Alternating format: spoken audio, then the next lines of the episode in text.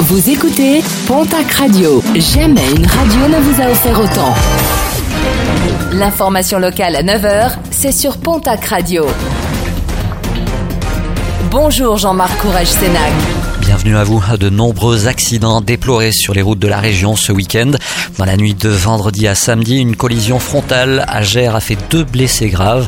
À Ibos, samedi matin, une autre collision frontale a entraîné l'intervention de l'hélicoptère de la gendarmerie.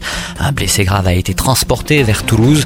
Et puis, euh, dans le Gers, un jeune automobiliste de 19 ans a trouvé la mort sur la RN 21 au lieu dit Loriotor. Sa voiture a été retrouvée dans un fossé par d'autres automobilistes qui ont donné l'alerte. À Mont-de-Marsan, un homme de 48 ans s'est présenté au commissariat. Ce dernier était recherché depuis euh, la diffusion d'une vidéo sur Internet mercredi dernier.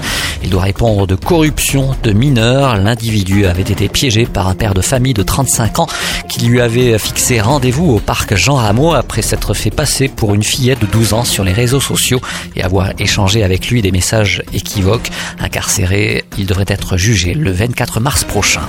Comparution immédiate pour une trentenaire interpellée jeudi dans une surface commerciale de l'agglomération d'Aquoise. Suspectée par le vigile de commettre un vol, la jeune femme l'a alors agressée en lui portant des coups. Déjà condamnée pour des violences et en état de récidive légale, elle a été placée en détention provisoire à la maison d'arrêt de Pau. Le coup de gueule des associations écologistes après le transport par hélicoptère de neige à la station de Luchon Superbannière, une décision par le conseil départemental de la Haute-Garonne qui souhaite ainsi assurer l'enneigement des espaces dédiés aux enfants et aux débutants afin de garantir l'activité de l'école de ski, un coût écologique difficilement justifiable pour plusieurs associations.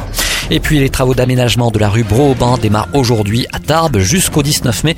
La circulation et les accès aux véhicules seront interdits de la place Verdun jusqu'à la rue Pierre-Cohou.